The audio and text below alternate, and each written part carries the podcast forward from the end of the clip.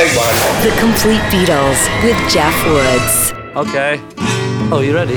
When it comes to B-sides, nobody had better ones than the Beatles, like the one you got when you flipped over Paperback Writer. Not unlike John Lennon's I'm Only Sleeping, it too found the Beatles momentarily stepping outside of everyday reality, both in spirit and in sound.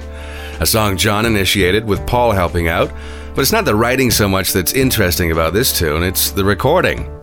The Beatles had discovered that slowing down the speed of their recording tape made things a whole lot more interesting. They started out by recording the basic rhythm track, the guitar, the bass, and drums, at a really fast tempo. Then they slowed everything down so the song was a tone lower. Trippy. You'll hear the result in a second. Oh, and by the way, it's a song that Ringo says is one of his own favorite drumming performances.